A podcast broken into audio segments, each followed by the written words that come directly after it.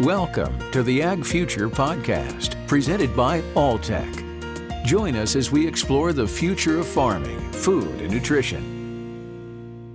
I'm talking with Deborah Wilson, Senior Vice President of Bixco Inc. and ViewTrak Technologies, which operates the Beef Info Exchange System known as BIX, based in Alberta, Canada. Deborah is spearheading the Canadian Beef Sustainability Acceleration Pilot Project, which aims to track animals through a certified sustainable supply chain. Deborah, thank you for joining us. Well, thank you for asking me to come. Can you tell us a little bit about how this pilot project got started and how Bixco plays a role in this new tracking process? I sit on the Canadian Roundtable for Sustainable Beef, and we started about four years ago trying to define beef sustainability production in Canada. Uh, we have about 170 different stakeholders at the table, right from bankers to animal rights activists to environmental activists to groups like Nature Conservancy, Ducks Unlimited, as well as the retailers, major grocery re- retailers, restaurant chains, uh, further processors, and producer groups. So the feedlot groups, the cow calf groups, were all at the table. So there's been a desire to divine, define that sustainability. And so when you put that diverse group of people together, if you're going to take on an initiative this big, everybody's voice has to be heard. So there was no point in, in creating a um, program that didn't have the animal rights activists at the table, that didn't have the environmental groups at the table. They need to understand what we do and we need to understand what their goals are to deliver. So it's been a very unique learning experience for me because I came from a producer background. And in the beginning, I honestly went to my first meeting and thought, this will never work. But three years in, if you lock enough people in a boardroom, like 40 at a time, for close to you know 11 hours a day and feed them one meal and say this is what you need to get through today and what you need to try to find a definition of or to agree on. It's amazing what we can do when we work together. Three years too that's a commitment. Did yeah. you see any of those stakeholders drop out along the process or did everybody pretty much stick- no it's grown. Wow. it's grown. Wow. Everybody's wanted to come to the table. So we defined indicators. We started with that. What indicates that an operation is sustainable then we went from there to the verification process. How do we have a third party audit done, which really puts the teeth in the program? Then what is the auditing cycle? How long are these and how do we create that cycle? And then from there, we needed to determine how we track the chain of custody of the animal through all these operations because the beef industry is not a one trick pony. Our cattle go everywhere and anywhere.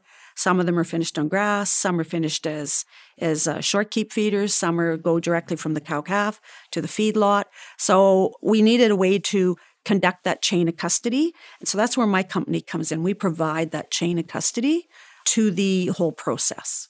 And then coming from uh, the producer side, uh, you've been a livestock producer for 30 years.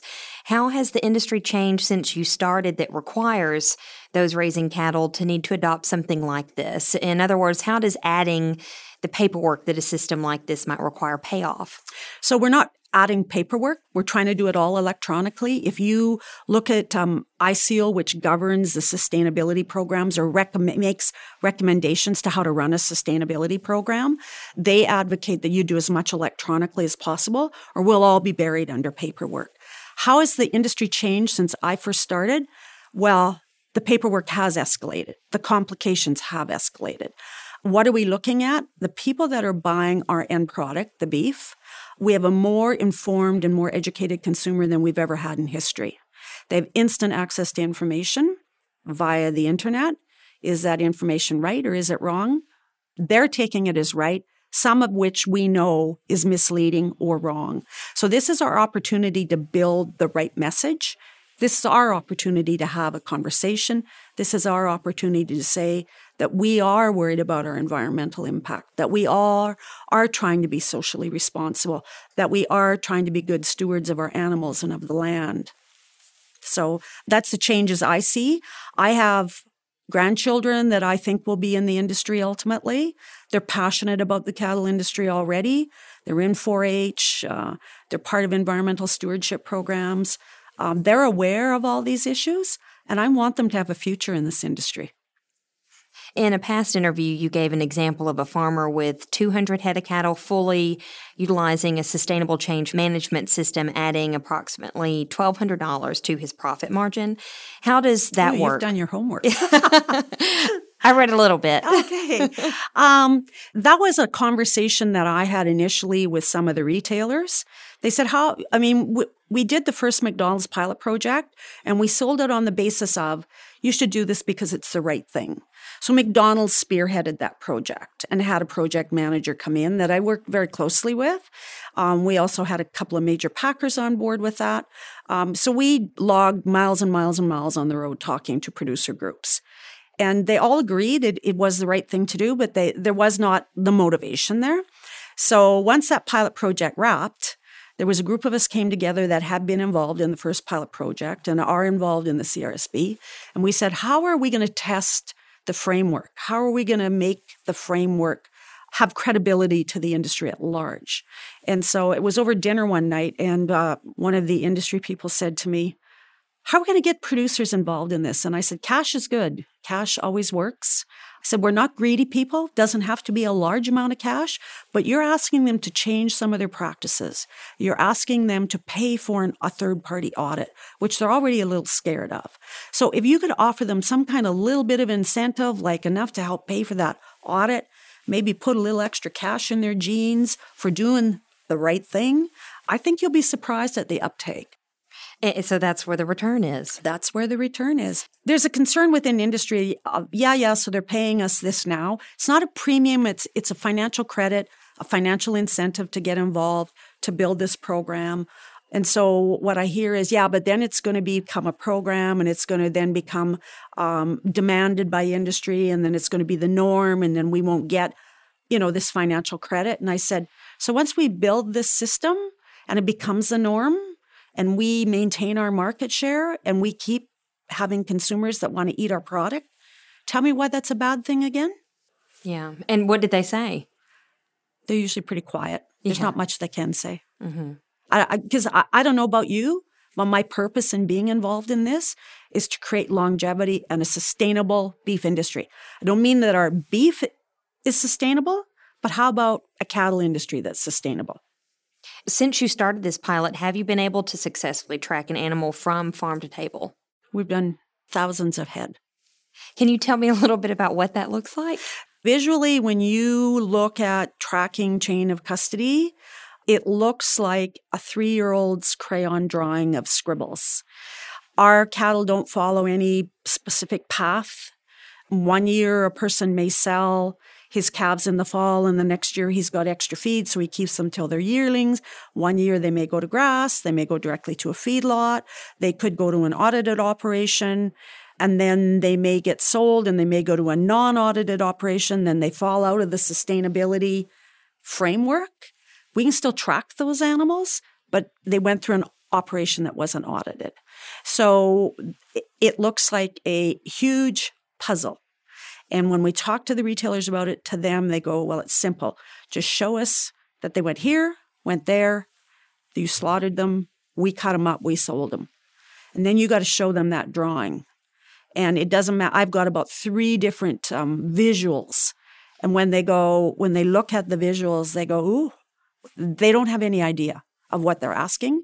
But it's up to us to show them that this is how complicated it is, but we're willing to try and work with you to do it.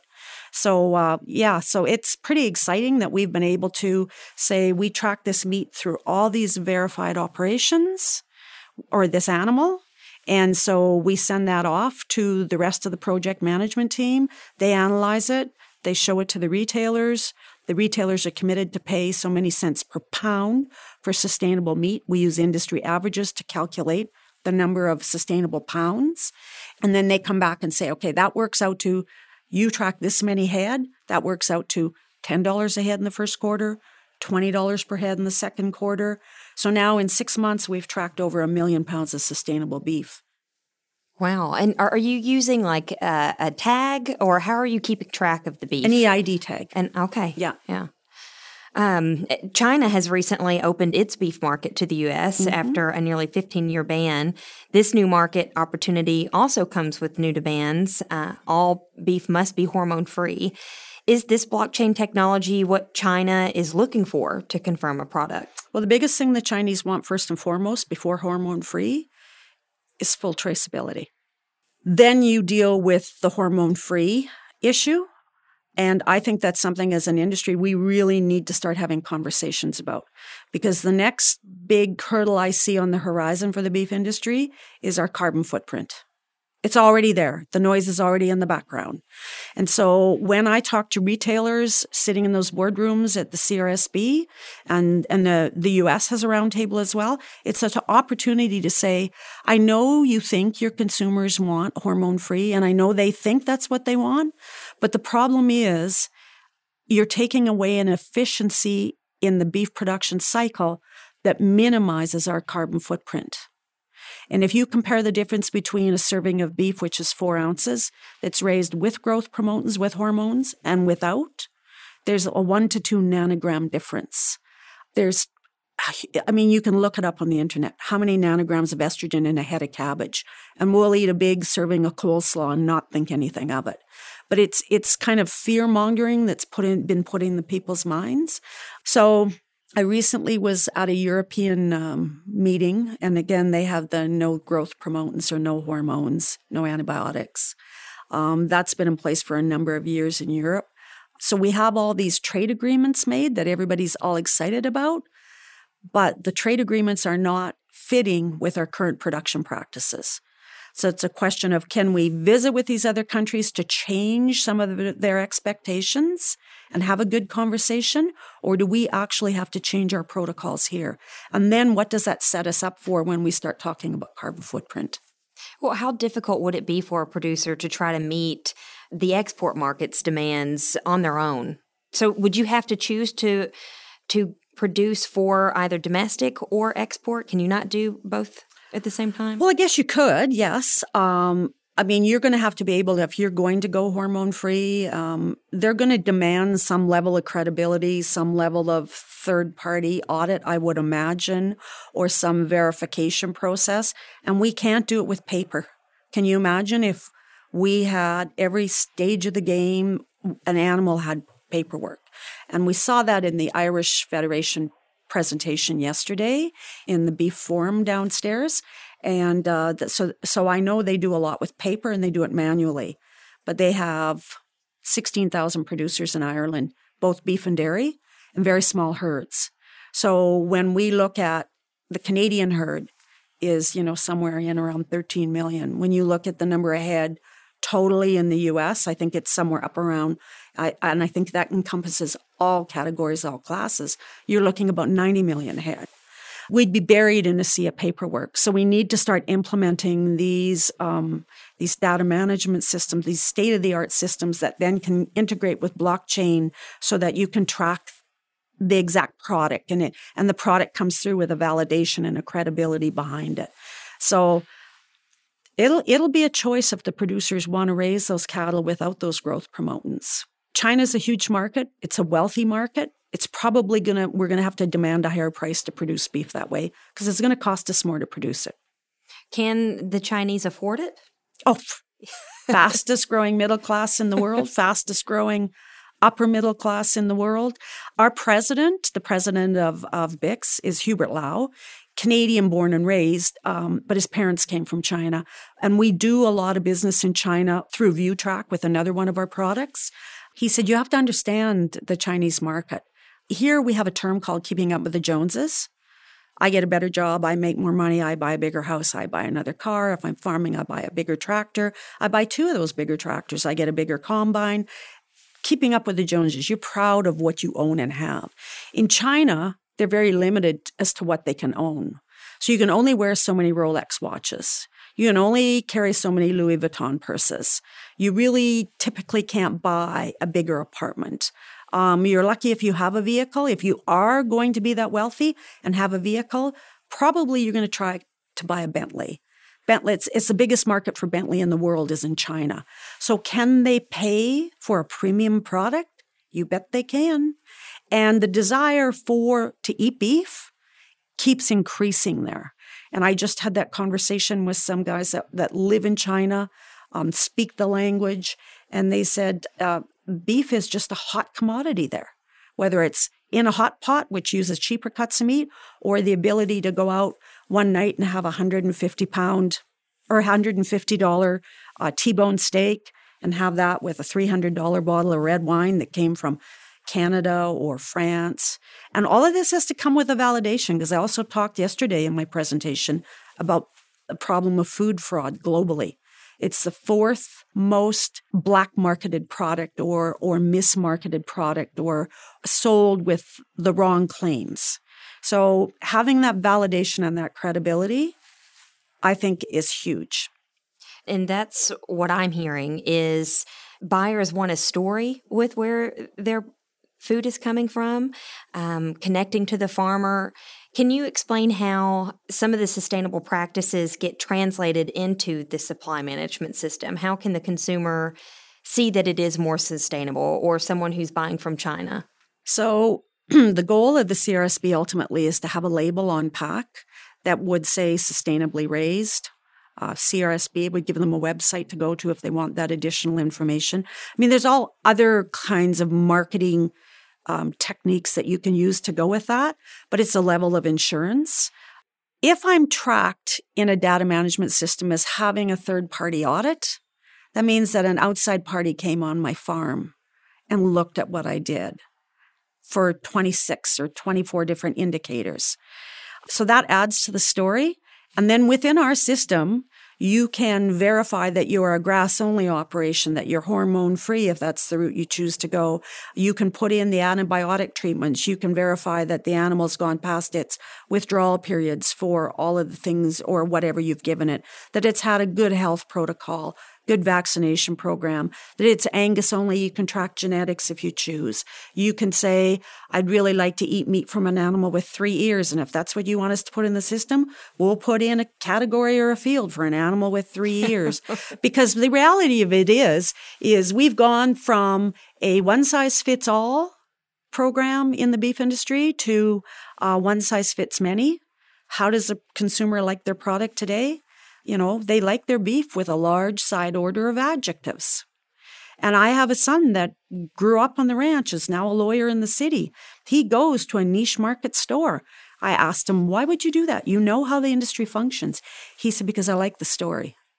And he has a right to do that. He has the funds to pay for that that extra money that he's paying out for that story. So we can leverage all of these techniques and tools we have to increase the value of our product. Why not? Eh, your passion is clearly for beef, but how can something like this translate or be replicated by other markets like pork?